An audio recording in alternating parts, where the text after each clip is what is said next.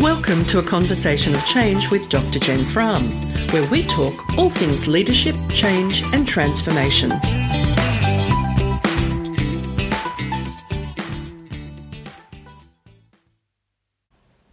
Hello, everybody. Welcome back. If this is your first time dropping into Conversations of Change podcast, you're dropping in midway through a six day in a row podcast serial uh, where I share the first six chapters of my book, Conversations of Change A Guide to Implementing Workplace Change. So, if this is your first time visiting the podcast, I might encourage you just to back up a couple of episodes uh, to chapter one so things will make a little bit more sense to you.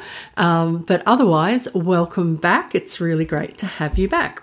So, chapter three, we are looking at of change agents, change leaders, and change managers. And in chapter three, we're really going through all the different types of roles that are associated with large change projects and projects. Now, regardless of the adventure you're embarking on as you sit with your laptop Googling change management, you'll find that there are a number of people who seem to be charged with doing things, and sometimes the names of these people are used interchangeably. This introduces a lot of confusion about who does what in change. And as you start to think about the change you want to introduce, you need to think about who's going to be helping you in the change and what their roles are in change. This chapter names the roles and provides an understanding of what they do or should do and what you might want to consider as you navigate forward. So let's start with the change leader, as in many circumstances, this may actually be you. Change leader. These are line managers and senior managers who are prepared to actively and vocally sponsor, support, and role model the changes you are introducing. Ideally, they should work alongside the people identified as change champions, we'll get to them, to ensure that they are supported. In many companies, change leaders end up having the key success criteria of the change project built into their performance review.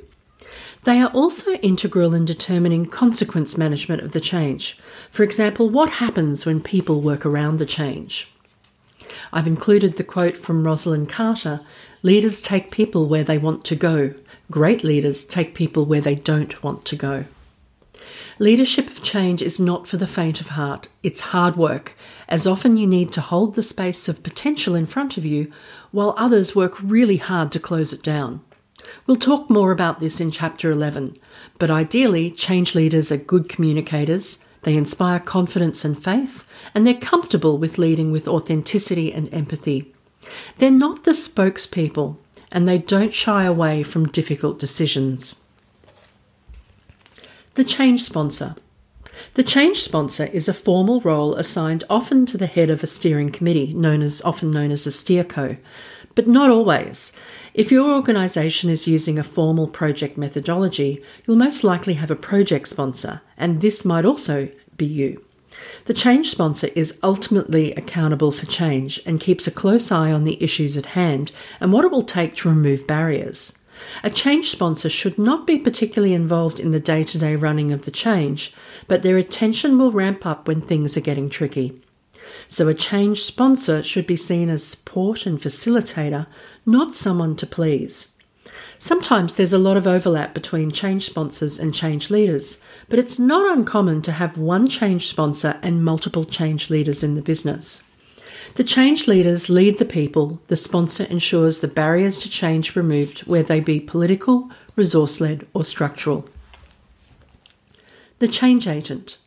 Now, if you've stuck your hand up to initiate, lead, or execute change, there's a fair chance that you are indeed a change agent. The change agent is often the person who introduces and champions the new idea.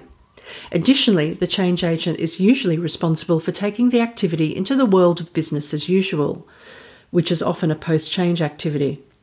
Everett Rogers, in his Change Bible, The Diffusion of Innovations in 1962, described a change agent as an individual who influences clients' innovation decisions in a direction deemed desirable by a change agency. Critically, the change agent not only seeks to obtain the adoption of new ideas, but may also attempt to slow down diffusion and prevent the adoption of undesirable innovations. Further, in contrast to the ideas above of the change agent as part of the business, Rogers saw the change agent as being different to the client. So, different by experience, education, and social system.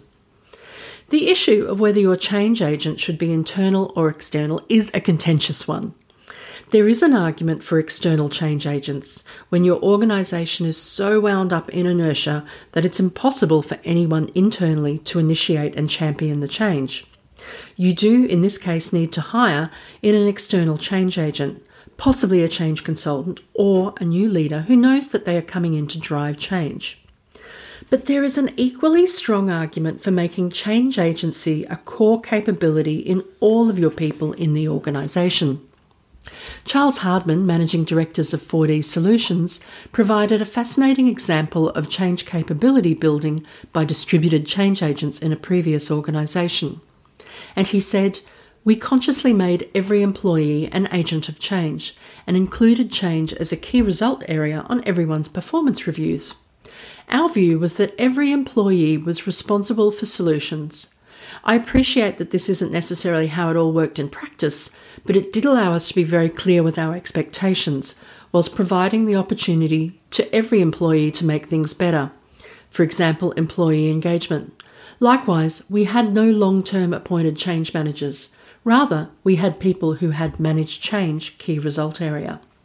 It's an interesting approach and one that would require significant change maturity in the business. We'll talk more about this in Chapter 7. Change Champion. Champions and agents are often used interchangeably, and in my view, an agent is an instigator of change. The champion is a nominated representative of the change team.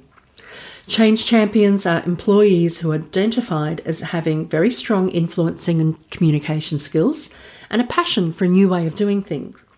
This community will be identified, recruited, inducted, and provided early education and opportunity to play with the technology. For example, the sandpit or the environment where you can test and experiment with prototypes. Perhaps they will walk through the new processes or be involved in workshops to de- define new behaviours. They should be equipped with three domains of knowledge project timing and activity, technical knowledge of the change, what is changing and why, and change management knowledge to encourage user adoption. So, how to lead, influence, and coach people through change. In some cases, the change champions may be used to conduct local briefings and training.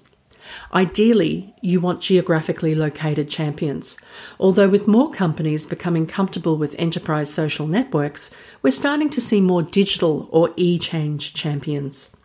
Working out how many change champions is determined by several pragmatic considerations. What do you want them to do, and how much time will that take? How many do you need to access your target audience, especially as those companies that have got geographic footprints widely spread? The differentiation of what the business units do. For example, can one change champion attend to multiple business units, or are they so different in culture and purpose that the one change champion would not be able to influence across? How are you going to induct and manage the change champion network? So, do you have time for check ins and for queries? I must say, the term change champion is becoming more out of favour. It's often viewed as the kiss of death or associated with previous initiatives where they weren't used so well. In organisations where many changes are introduced concurrently, change champions can be a scarce resource. Often, the person is the, is the one in the business who is an influencer and passionate about new things, and therefore they're sought after by many. The solution to this is, as Charles Hardman identified earlier, to build a change capability across the whole of the organisation. Change consultant. A change consultant is usually someone who is external to the organisation and who can come into your business, perform a diagnostic phase, and produce recommendations on the way forward. They usually keep themselves to the high level activity, so diagnosis, strategy, planning, evaluation. They don't tend to do the doing side or the delivery of change, although they may have a team associated with the consultancy who can go in and execute the change, so, a team of change managers, change communicators, change analysts, and training people. You're going to want a change consultant to help you understand what change you should consider, what the implications of that will be, and how to scope and plan for the change. The Change Manager. This role almost needs a chapter of its own. So many times we hear people in the business lament it's so hard to find a real change manager. That, of course, starts with the assumption that there is such thing as a real change manager, which I'm not really comfortable with. It's a term that polarizes and can cause umbrage. I maintain that people come from all sorts of disciplines to play critical roles in change and add significant value. And I get wary of the decision to pigeonhole or create cookie cutter templates of what a real change manager is. There is a move to provide accreditations processes for change managers, and there's more on that in Chapter 14. But mostly, if a change manager is responsible for developing a strategy, if one is not do if not if one is not done developing a change plan designing the implementation of change and executing the change you have a fairly sound understanding of what a change manager does one of the things to consider in thinking about those people who take on the role of a change manager is that you will have different levels of change managers for example early career or experienced Early career change managers are typically the products of accreditation processes, and the more experienced at the moment are more likely to come from 10 plus years of experience, backed up with an educational qualification, and usually methodology agnostic when it comes to change tools and frameworks. Now, both offer value to your organisation if you have no change capability. Change Communications Advisors. Now, I mentioned before that the change manager will often lead a team. One of the critical roles in the team is a change communication consultant or advisor. And this is a person who comes from an organisational communication or an employee communication or internal communication background who has specialised in change management. Their independent study or experience within change means that they know how to build a communication campaign that will align and support a change program. Now, for many managers, change communication means fact sheets, FAQs, roadshows, and manager talking points. Good change communication means timely information that's fed to the troops, providing a consistent message and clarity in meaning. But others are going to argue for a broader understanding of change communication, where change communication is more than just a tool to introduce new systems, structures, or values. A good change communications advisor can connect your mes- messages and intent within the broader narrative of the organisation. The change analyst. Within a change team, there's often a change analyst or two, perhaps many depending on the size of the change. A change analyst is a project role that is similar to a business analyst in that they work with large volumes of data. Where they differ is that the change analyst looks at the data through the lens of understanding the audiences of change, the risks of change, and is responsible for producing reports that inform the progress of change. Now, this is often a generalist role and can turn to training analysis, communication analysis, and business analysis as required. The change analyst is often the beginnings of a career path for change managers. Change enablers. This is an often forgotten community and it includes teams from communications, HR, and IT functions who inevitably are needed in some capacity to make your change happen. These core functions need to be engaged early in the piece so they can plan on how they can support you. There's no point going to them at the 11th hour and demanding that they proof your comms, schedule an intranet article, or address their induction packs. If not treated with respect, they can be change blockers. The good thing about these groups is that they're often boundary spanners. And by that, I mean they span the other projects and activities going on in the organisation and so can help you with identifying overlaps, dependencies, and schedule based roadblocks. So, for example, employee engagement survey periods or financial moratoriums. Subject matter experts, or SMEs. Charmingly pronounced SMEs, rhymes with cheese, these are employees identified as having functional expertise. We need to ensure that there is adequate time release from their day job and that their efforts are recognised. They need to get a clear indication of the time requirements throughout the life cycle of the project. Because of their early exposure on projects, they can be a source of negativity about the change if they're not provided with context and rationale of the change and purpose. Similarly, they can also be a great source of enthusiasm as they get advanced opportunity to work through the benefits earlier than others. They may or may not be super users. So, super users.